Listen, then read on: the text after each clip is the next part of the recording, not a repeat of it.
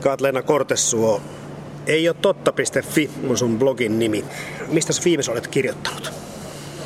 Mistä mä kirjoitin viimeksi? Taisi olla revenneistä sukkahousuista. Kuulostaa nyt valtavan kiinnostavalta. Onko ne sun tuhannet lukijat nimenomaan näistä kiinnostuneita?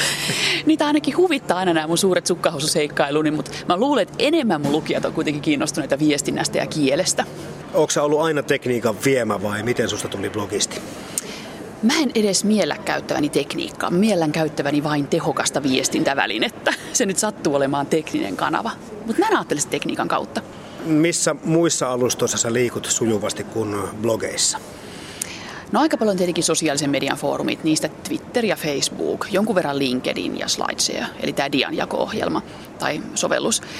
Mutta sitten mitä muualla, sosiaalisen median ulkopuolella, niin aika vähän käytän puhelinta, jonkun verran sähköpostia, kasvokkain paljonkin. No, mä en osaa sanoa, onko se surullista pelkästään se, että olemme verkkoon siirtymässä niin vahvasti kaikessa viestinnässä. Mitä sä itse ajattelet siitä? Mun mielestä verkko on erinomainen tukikanava kasvokkaisviestinnälle. Se on sellainen, että siellä voi esimerkiksi tavata ihmisiä, tutustua heihin ja sitten jos he tuntuu mukavalta ja homma synkkään, niin sitten on kiva tavata kahvikupin ääressä. Jos puhutaan sitä sähköistä viestinnästä tai, tai näistä, niin mikä, missä sä mieluiten, missä parhaiten viihdyt? Se on vähän niin kuin televisio-ohjelmien suhteen, että eri kanava eri tilanteisiin. Eli silloin kun mä haluan kertoa mielipiteeni ja mä haluan vaikuttaa, niin kyllähän mä silloin kirjoitan blogiin. Sitten jos mulla on odotusaika, odotan junaa tai bussia, niin sitten mä tartun Twitteriin aika nopeasti. Sellainen 20 sekuntia siellä sujahtaa aika nopeasti. Siis blogin pitäminen on sulle osittain myöskin työtä. Mm-hmm.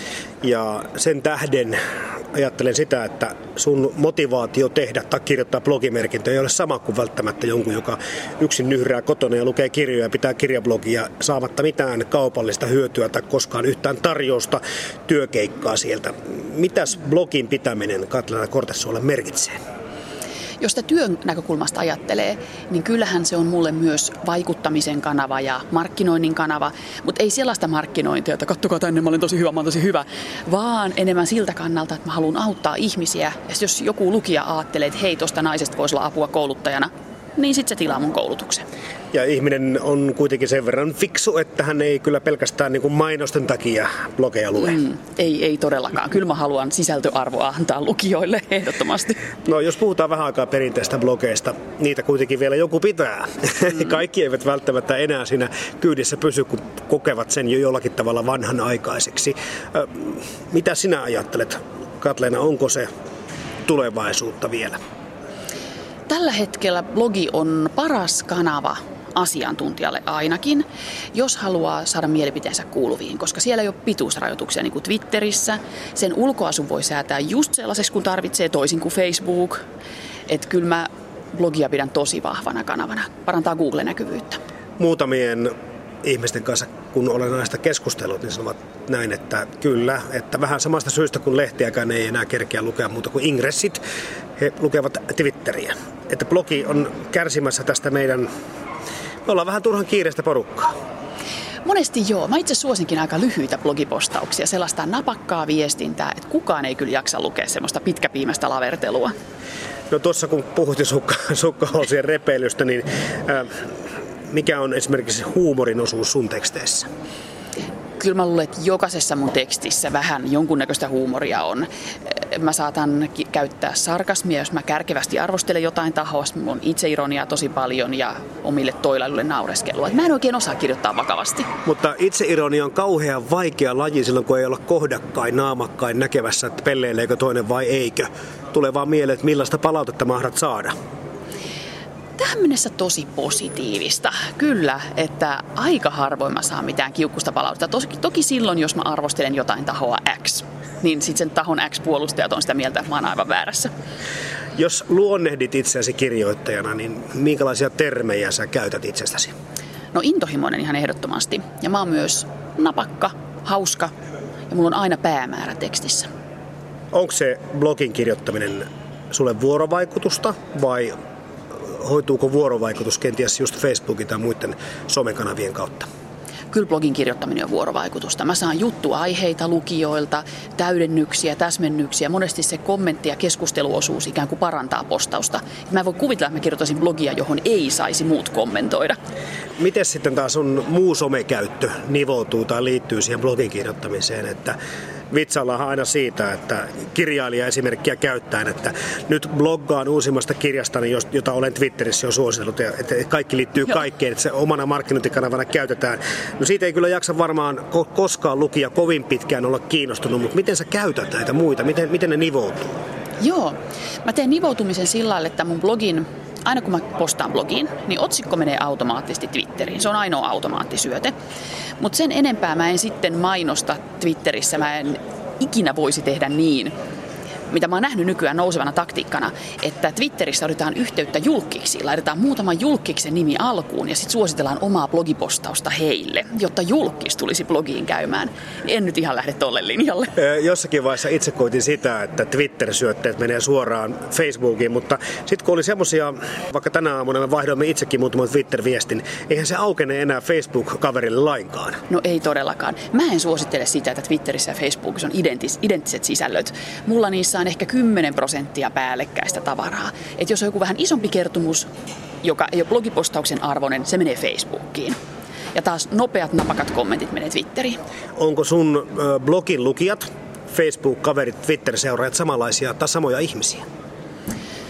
Tämän tutkimuksen, kun joku mulle tekisi, niin olisin tosi kiitollinen. Mulle ei ole aavistustakaan. Joskus mä ihan yllätyn, kun mä huomaan, että no onhan. Että et, että Facebookissa mulla on ihmisiä, mähän siis hyväksyn Facebookissa kaikki kaveriksi, niin se ei ole mikään yksityisprofiili, se on ihan ammattiprofiili. Niin tota, kyllä sitten joskus yllättyy, että aijaa, että tämä onkin lukenut jo sen blogipostauksen kun se tulee Facebookiin kommentoimaan jotain. No, sulla on tuhansia seuraajia, kun lasketaan kaikki yhteensä. Miten sä koet sen? Onko se niin kuin arvo sinänsä? tietenkin jos noin laskisi yhteen, summa kuulostaisi kivalta, mutta ei niitä voi laskea yhteen, koska siellä on niitä samoja ihmisiä jonkin verran. Tota, ei se seuraajien määrä ole arvo sinänsä. Jos se olisi arvo, niin sittenhän voisi mennä 20 dollarilla ostaan mm. 10 000 seuraajaa. Mutta se on arvo, se vuorovaikutus, joka syntyy semmoisen upean verkoston kautta, niin se on arvo. Että tutustuu ihan mielettömän moniin ihmisiin ja saa apua ja pystyy itse auttamaan ja verkostoituu, niin se on arvo.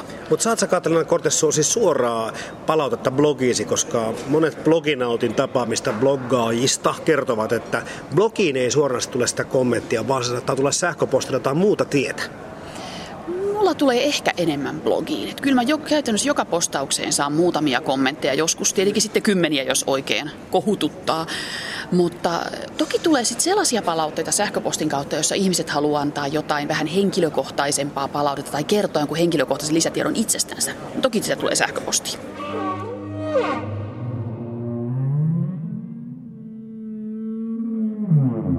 Sä oot intohimoinen kirjoittaja siis itse voisin kuvitella, että intohimoinen kirjoittaja lukee muita intohimoisia kirjoittajia. Eli millainen blogin käyttäjä olet, jos et puhu omista teksteistäsi? Joo. Ähm, mä seuraan joitain ammattiblogeja, mutta mä oon tosi huono seuraamaan tällaisia asteikolla sisustusmuoti, ruoka, käsityöt. No ne kaikkein niin, yleisimmät. Niin, ne kaikkein yleisimmät. kaikkein suosituimmat. Pois, joo. Et niitä mä käyn välillä seuraamassa ammatin takia, että mun pitää pysyä kärryillä vähän, mistä niissä puhutaan, kun moni tulee kysyä mielipidettä.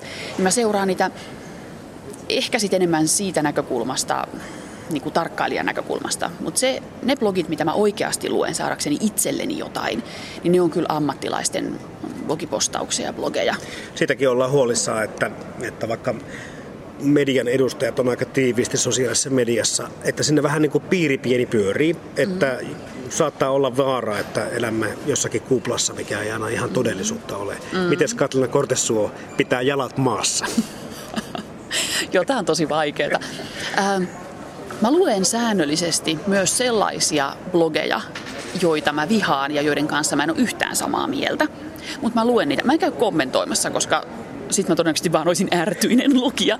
Mutta mä luen niitä, kun mä ajattelen, että jos mä kieltäydyn vastaanottamasta toisen osapuolen näkökantaa, niin se on äärimmäisen vaarallista. Että mä käyn lukemassa niitä ja mä yritän katsoa aina, että oisko täällä jotain, josta mä oisin samaa mieltä, jos löytyisi jotain yhteistä pohjaa.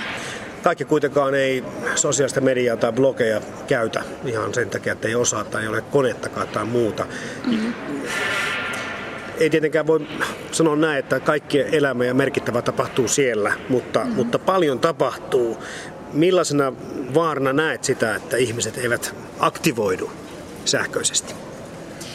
Kyllä mä luulen, että tulevaisuudessa tulee olemaan sellainen syrjäytyneiden porukka, jotka syrjäytyvät vain sen takia, että he ovat irti niin kuin ikään kuin tiedon maailmasta, median maailmasta. Eli he eivät seuraa sähköisiä medioita ja tiedonvälitystä.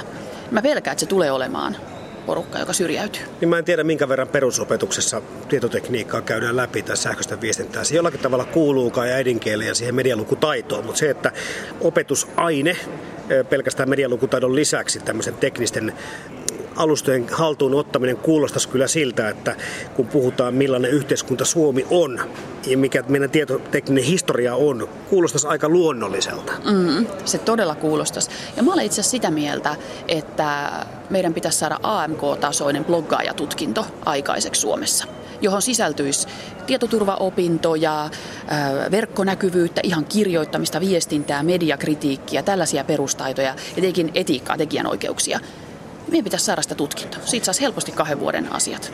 Tämmöinen niin yhteiskunnallinen merkittävyys sähköisessä viestinnässä on jo niin suuri, että jotenkin tuntuu, että kokonaan sen kieltämällä on jo niin. astunut pikkusen askeleen vähän sivuun. joo, joo, se on kyllä se on varma tapa syrjäyttää itsensä on kieltää koko sosiaalisen median tai sähköisen viestinnän merkitys. Aika pelottavaa.